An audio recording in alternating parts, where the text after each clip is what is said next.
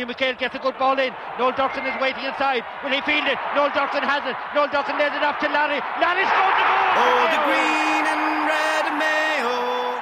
A litany of woes. Defeat snatched from the jaws of victory. Close calls. The story of Mayo football has been written on the script of hurt. But a great never-say-die attitude. They've got 3 goals back. I came 3,000 miles for this game in New York. I was worth every penny and every mile.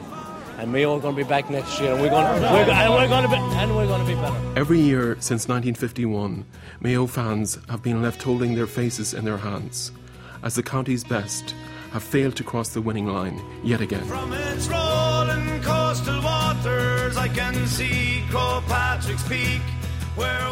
This year, the Green and Red Army began the championship adventure again, filled with new hope, guided by the irrepressible John O'Mahony. This is a typical Thursday evening. I'm just leaving the All-Ireland. I've been here since Tuesday morning early.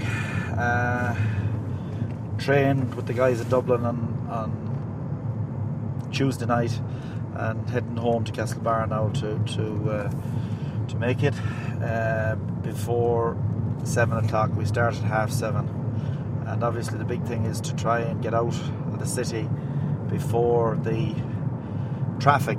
And some 1 or 2 evenings I was caught in it, and it was a race against time. But for the most part, I managed to get out and to get on the road, and I try and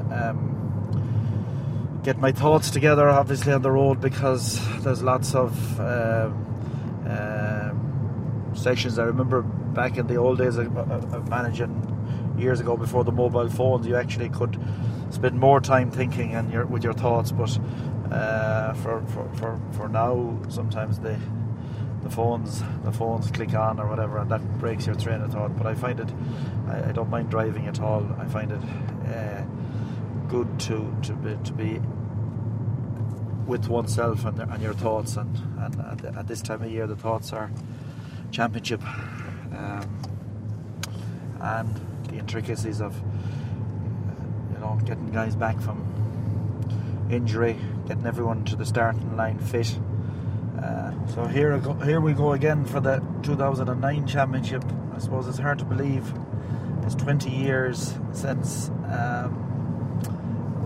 I was involved in my first period, when we got to the All-Ireland in 89, lost out narrowly on that occasion, and we've come up, played in 4 All-Ireland since that, 96, 97, under John Mahon, 04 and 06 under Mickey Moran, and we've come up short each time. I suppose 96 was the real one that got away. But I've no doubt that somewhere along the line, people say to me, "Will Mayo win an All-Ireland?" I say, of course they will, but the question is when. You'd never know. The phone ringing now.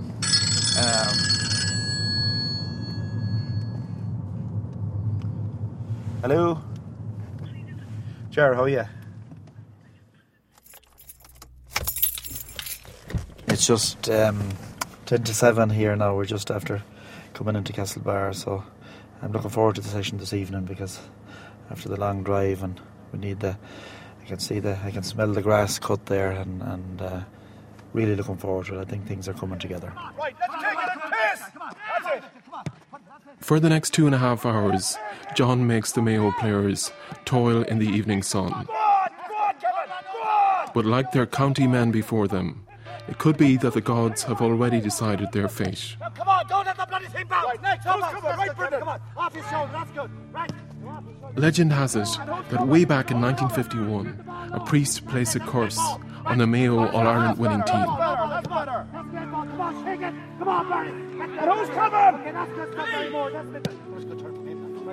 right, come on. Okay, Kevin, that's it. Another 10. Come on, let's go. Let's go. Paddy Prendergast, Mayo team of the 40s and 50s. I don't know what to say about it, but it seems to have worked a bit for us. We were coming back from Dublin. This is the story I heard anyway. We were returning from Dublin after winning I don't know, was the 50th, probably the 51 All-Ireland. Sure, it must be the 51 or we wouldn't have won it if there's anything to the course. And I think it was in Foxford. We were travelling by lorry. And the reason we were travelling by lorry, I suppose, was that we came through the very small towns, and Sean Flanagan, who was captain, stood up and made his speech, you know, and that. And he did the same at Foxford, saying they... And I remember saying, you know, the same day, the only thing warmer than a Foxford rug was a Foxford welcome.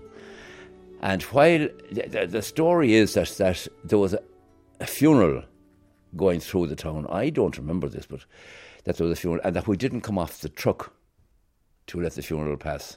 When the priest saw us on the truck and noticed that we weren't getting off the truck to attend the funeral, he was very angry, and he said, Mayo will never win All-Ireland while any of these people live. And if he did, he was right, because it doesn't look very promising at the moment, I can tell you that much. I have travelled for the last 40 years, you know, to Connacht finals, to Connacht semi-finals. And unfortunately, most of the time, I came back, you know, in despair, really, because most of the time we lost, unfortunately. And I always refer to that as my personal Via Dolorosa, that journey, that long journey of 40 years or more, you know, and no victory. It's unbelievable, really, isn't it? Three generations of Mayo have suffered and mourned in this unique valley of tears. But yet the dream begins anew each year with a little boy and his first football. For Sean Frayne, the captain of the Mayo Miners in 1953, the dream was no different. Football was very much part of kind of, I suppose, every father maybe thought of their son playing for, I don't know, for the club or the county. But my father had been secretary of the Connacht Handball Association. Unfortunately, he died a very young man as a result of illness that he incurred by being involved in the troubles. And but I actually just barely remember him. I was only 4 years of age when he died. But on my fifth, on the Christmas after he died, my mother had a football for me. And it was one he had bought for me already. He had seen the war coming, I think, and footballs weren't couldn't buy them very easily in Kilkelly, where I was born. And so he had a football for me. I remember still a brown football, and we pumped it up, and I was out in the street kicking it on Christmas Day and so excited with it.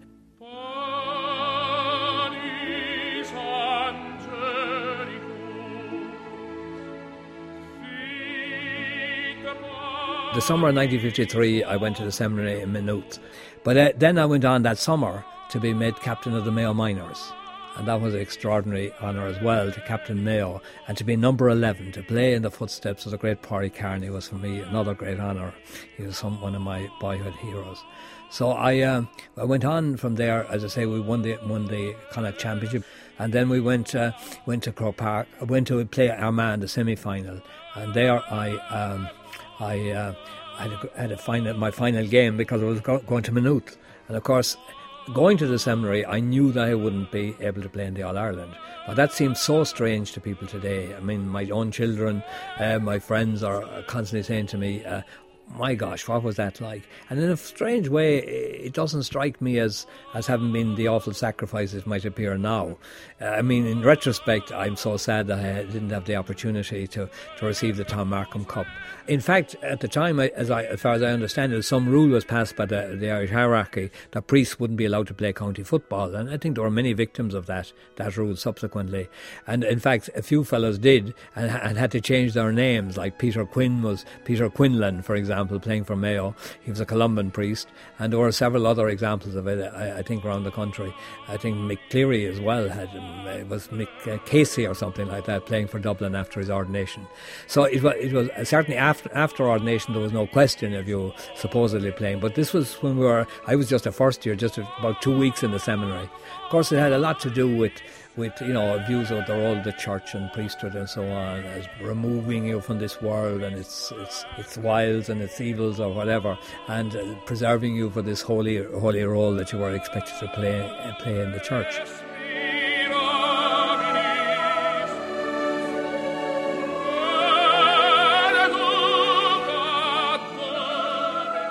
For 58 years, Mayo fans have been reared on a diet of defeat, each remembered like beads on a rosary.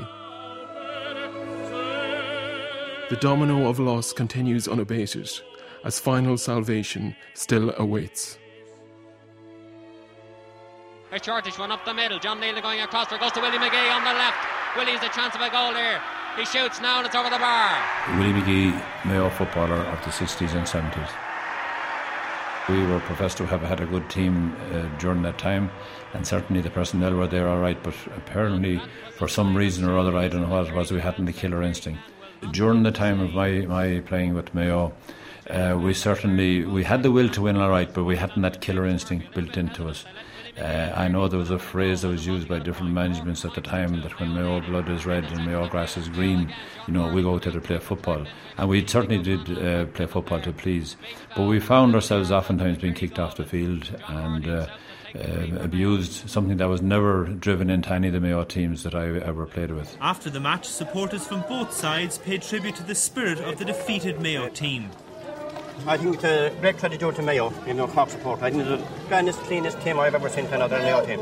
I hope they're back again. Willie Joe Padden, Mayo footballer. You know, when I started off playing for Mayo, basically we were only training, a couple of nights a week, and the training that time wasn't next or near as professional as it is now, or even as some of the teams in that era, the likes of Kerry and Dublin had gone in leaps and bounds ahead of any other county because they were training 4 or 5 times a week. So basically, I remember playing an All-Ireland semi-final against Kerry in 1981, and Mick O'Dwyer was in charge of that Kerry team. That was probably the best Kerry team or the best team ever in the country. But the one incident in that game was that in the second half, obviously we didn't score in the second half, so the ball was constantly going over the bar or in the net, but Michael Webb was in goal on that team, and I remember him saying to me after the game, he was just wondering when he kick out the ball, would he be back in goal again to kick it out before it has gone over the bar.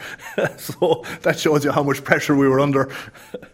Like, these guys were training 4 and 5 nights a week, like we were only training twice a week, so basically we were grand up at half time, but when the second half came, obviously we started to flag a bit, and like the Kerry guys were going at the end just like they were at the start. So basically I just think that it's not maybe down to a win at all costs or the win at all costs mentality. I just think that we really hadn't the groundwork done before we went to the games, because the training schedule hadn't been as intense and as it should have been. We'll go with Bed Mayo. Do you think we'll go with Bed Mayo? Not if they have Willie Joe. They have no hope of Bed Mayo. Hey! Often it seemed that Mayo's problems on the field were caused by the powers that be off the field. Decisions taken by the county board did not always seem to be in the best interests of the players.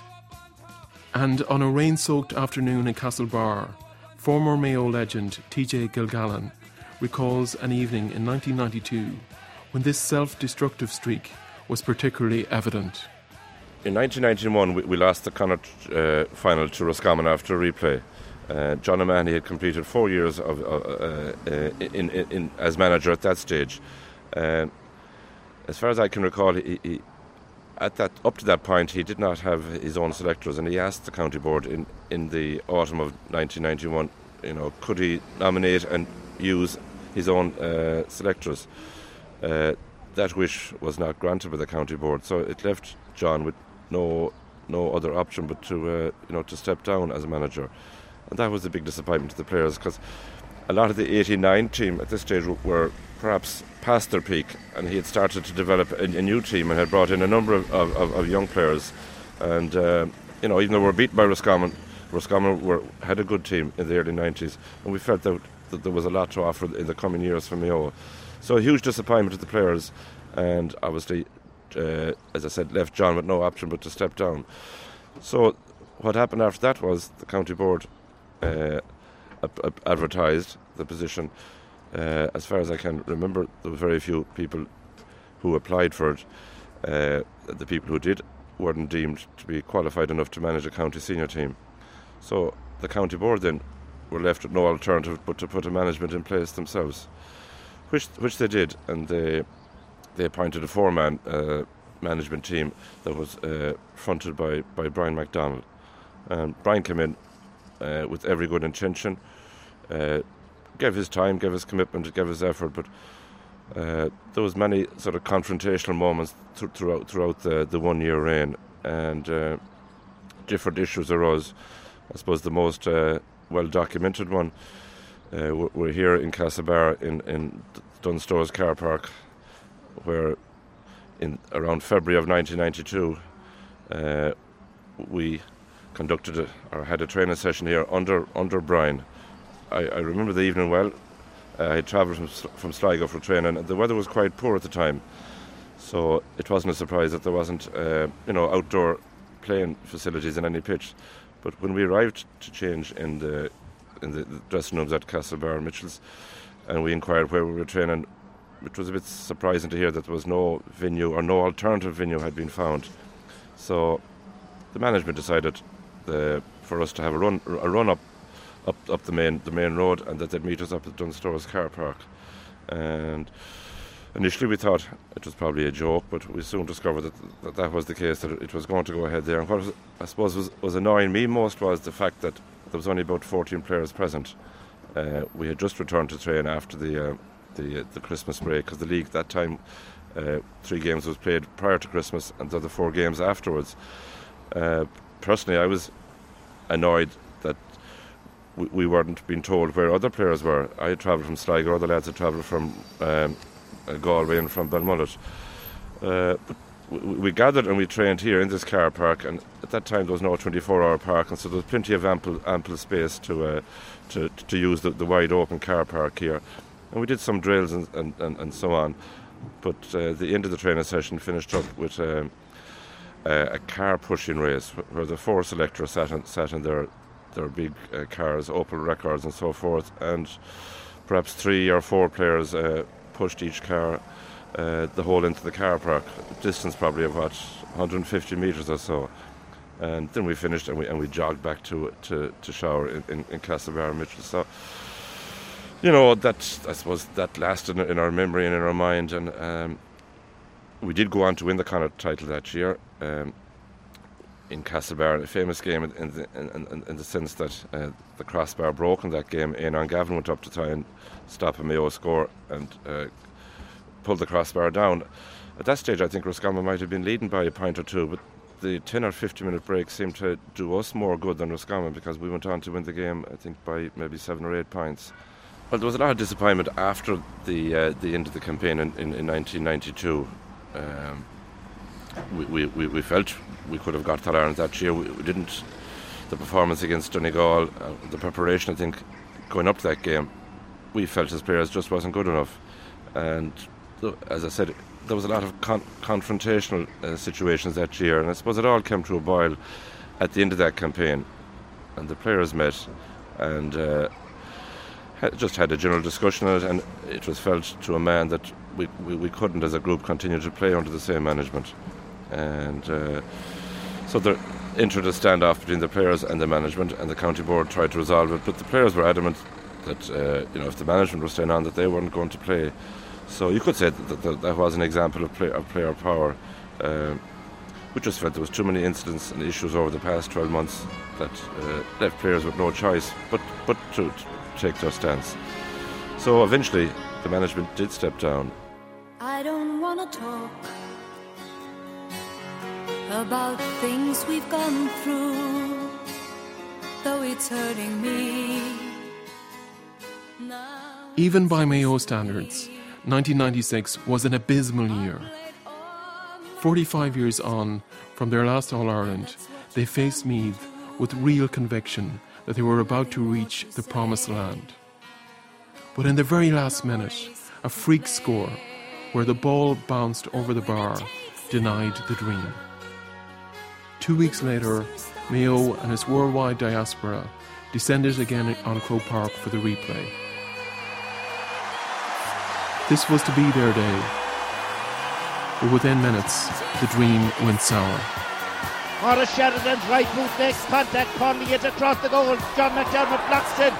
Plenty of defenders in there, John McDermott will man the broken, they're swinging around in there now, and John Casey going in and they're all at it in there now, and this is absolutely disgraceful. No need at all, and there's practically 20 of the players there now, and they're coming from all sides, and the referee should take strong action now, and perhaps he should dismiss one or two right away if there's to be any order for the rest of the game, and they're still at it. Yes, there are two players going off. Colin Coyle is going off and Lee McHale is going off the Mayo team. Paddy Prendergast, one of the few survivors of Mayo's last All-Ireland win, again made the long pilgrimage to support his beloved green and red. But that day, the fickle hand of fate had a new twist in his catalogue of disappointment. Oh, 1996, oh, dear sacred heart to God Almighty. I certainly wasn't impressed by the refereeing, you know, and that's for sure. In actual fact, he may be a good referee, but I wouldn't, if I met him on the street, I don't think I would bid him the time of day. So we lost our best man, and they lost our worst man, you know.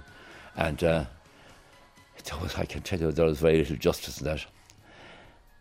And it was terrible. Over the next 10 years, Mayo contested bravely, reaching 2 more All-Ireland finals, only to lose on both occasions to the mighty Kerry. 2006 brought another shot at redemption. Willie Joe Padden, like his father before him, wore the county jersey on All-Ireland final day. Yeah, 2006, I suppose it's a great occasion to play in an All-Ireland final. I suppose it's very much a case of unfinished business for a lot of us, you know. The most disappointing thing for me personally anyway is that you did feel like you didn't do yourself justice. I suppose people come down fairly hard on Mayo teams and say, well, you know, you don't do yourselves justice in Croke Park.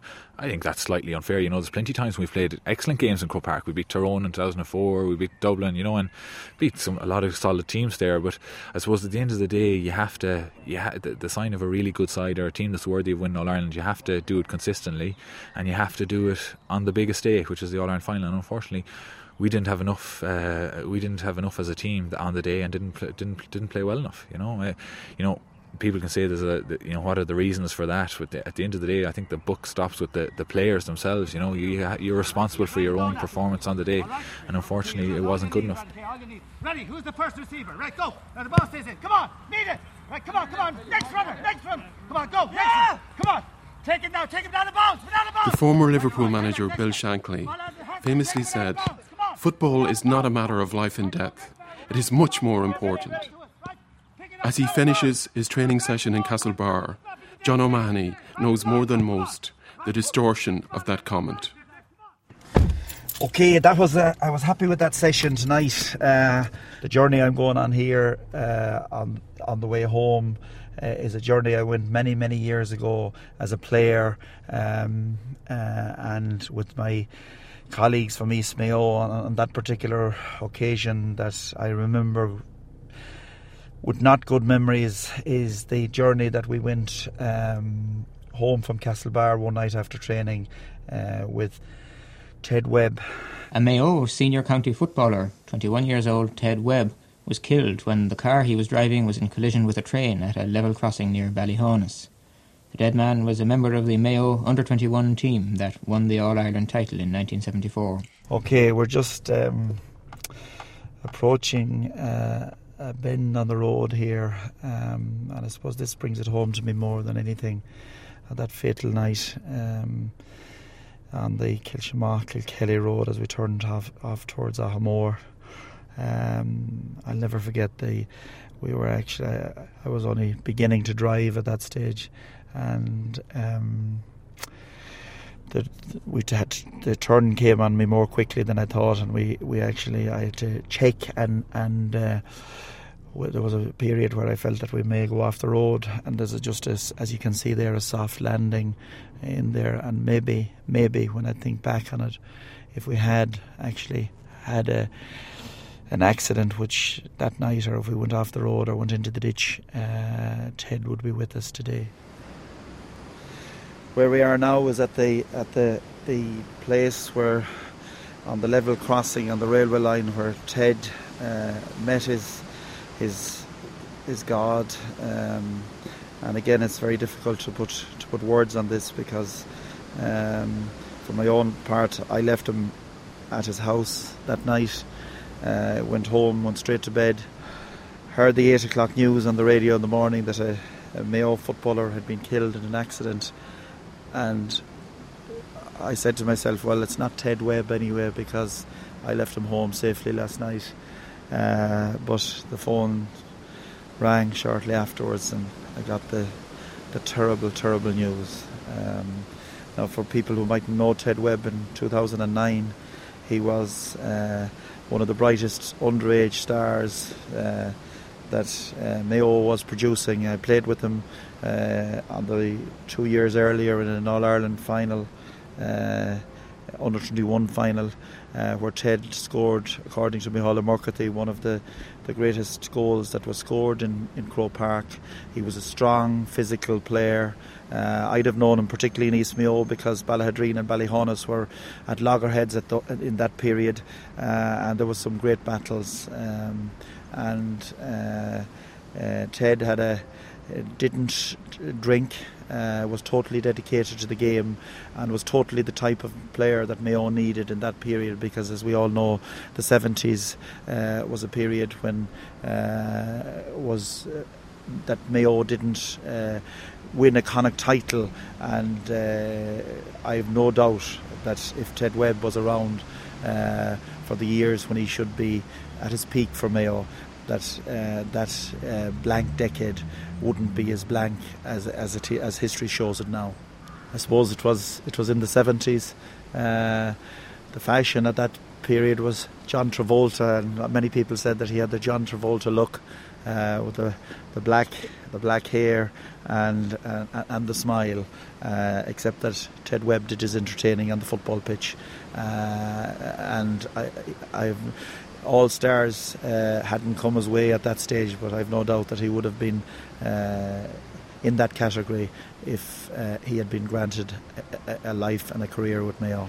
Well, I mean, what emerged was that Ted's uncle needed a lift home when he arrived in from training, and he literally threw down the gear bag, and I think Ted drove his dad's car was a Peugeot 405 at the time, and his uncle's residence was, the railway line had to be crossed, and I suppose Ted was an excellent driver, far better than me, as I demonstrated on that particular night, but it was one of those unmanned crossings, and obviously he thought that he'd get across before it was an unscheduled mail train or something, and you know, that's where he met his death.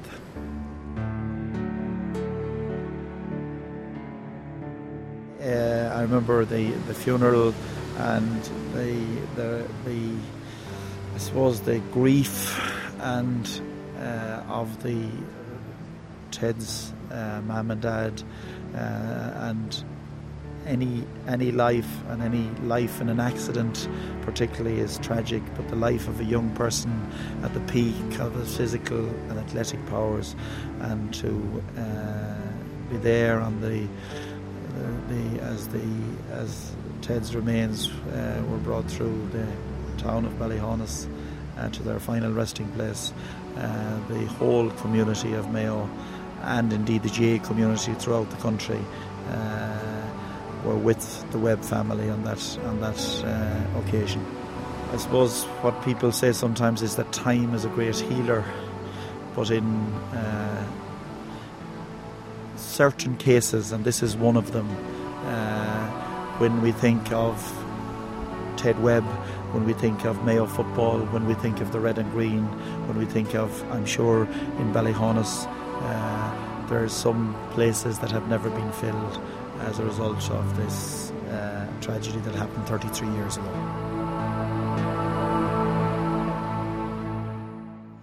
I suppose for when you play football and when you have those friendships and those loyalties, to happen once is very difficult.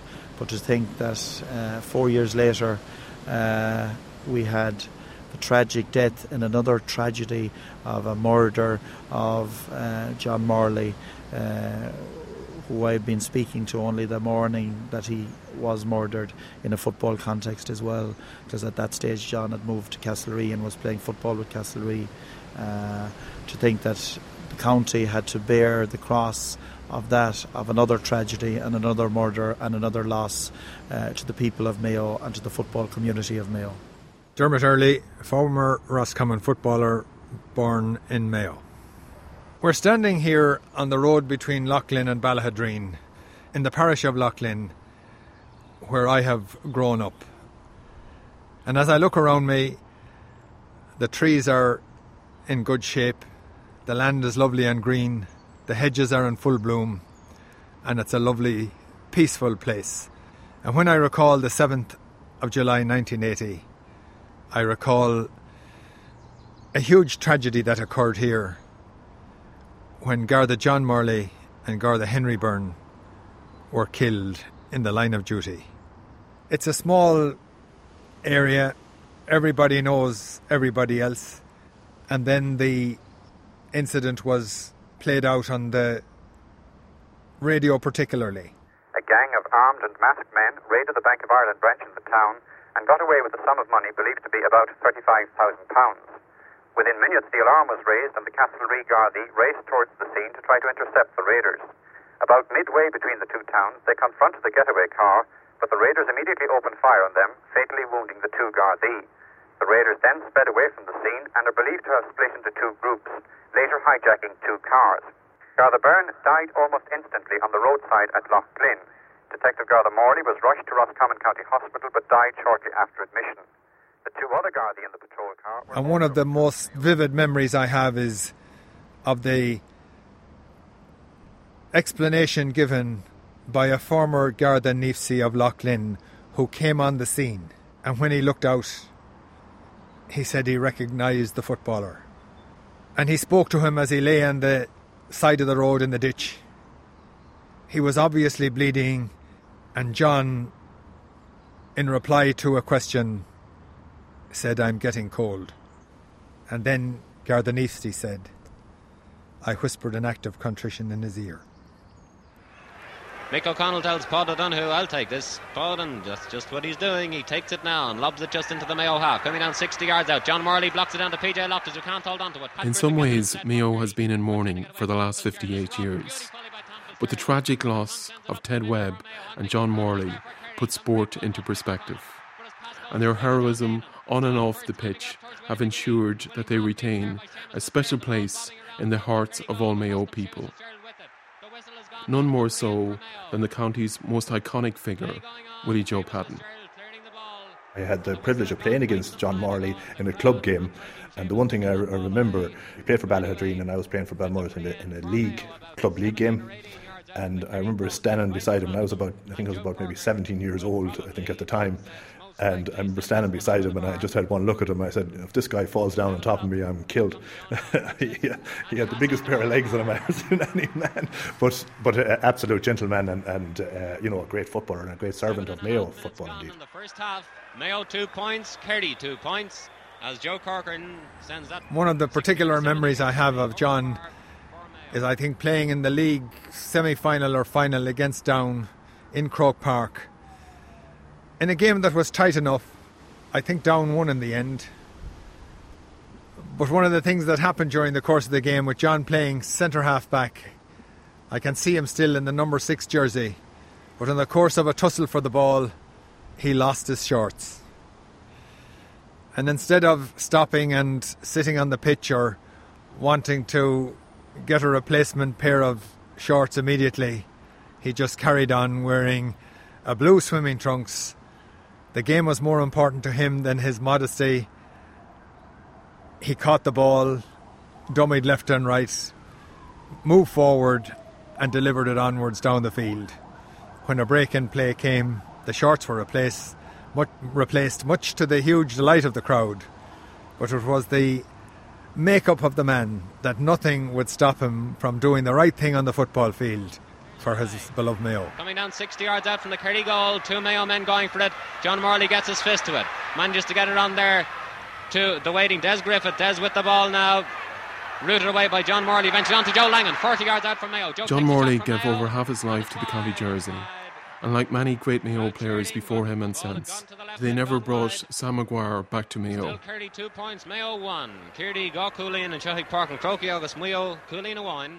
Oh, the green and red of Mayo, I can see it still. It's soft and craggy boglands, it's tall majestic hills, where the ocean kisses Ireland, the waves caress its shore. Oh, the feeling it came over me, stay forevermore, forevermore.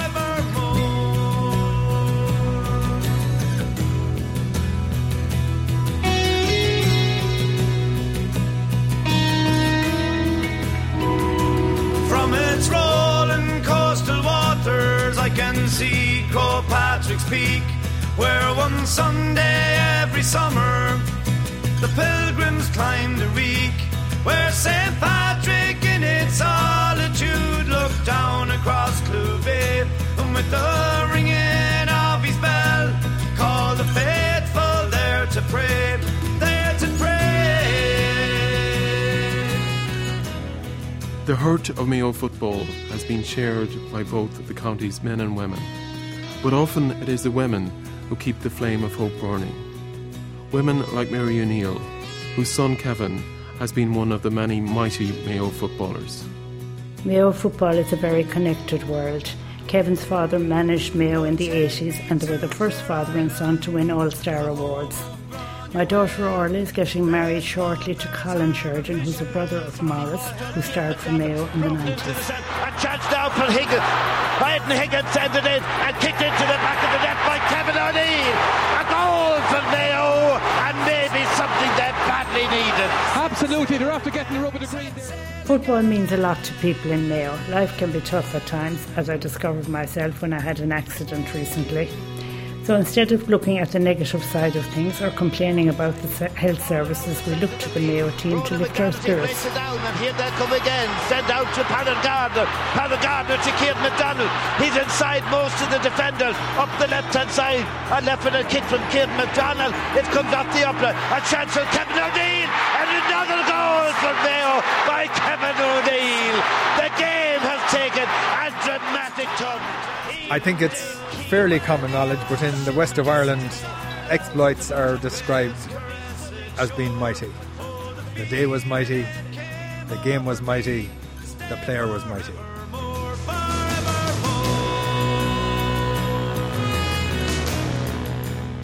Despite 58 years of disappointment, this summer John O'Mahony and the current squad will give it their all, in the hope that Mayo can finally drink from the keg of glory.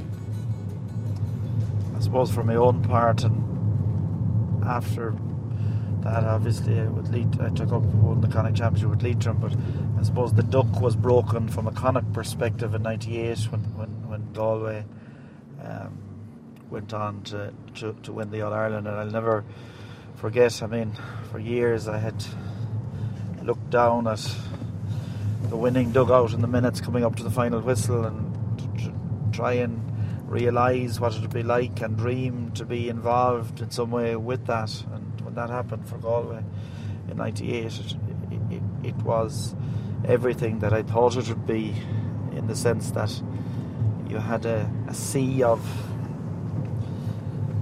in Galway's case, maroon and white, and I saw what it meant to a county, to a province, but particularly to a county, I suppose, in the sense that you had the great three in a row Galway team at the time, who had been the heroes of yesteryear and were so supportive and so willing, the 98 lads, to take the baton off them. And I'll never forget, under the old Hogan stand, as we were taken in a wave in up to the presentation and in down under the stand afterwards, seeing the tears in the eyes of the late Matty McDonagh and Enda Collarn, all of those people. Sean Purcell, who had been there from 56. Tears of joy that the baton had been taken, and now Galway had new young heroes. And that is the dream of us here in Mayo. We have the heroes of 51, Paddy Prendergast, John Ford, slowly many of those heroes have passed away, passed on, but I would give everything that I've ever done in sport to see their expression if the present generation could bridge the gap. And I suppose that's what all of us involved in Mayo football, whether it be players, management, county board, supporters, want to see as well. I'm convinced that the search goes on, the search will go on, because I've always had a view of life in search of a dream that a winner never quits and a quitter never wins.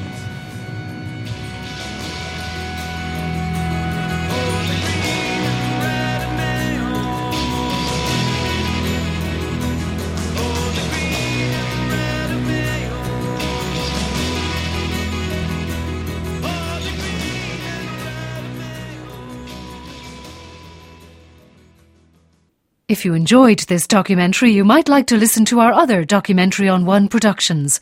Visit rte.ie/doc-on-1.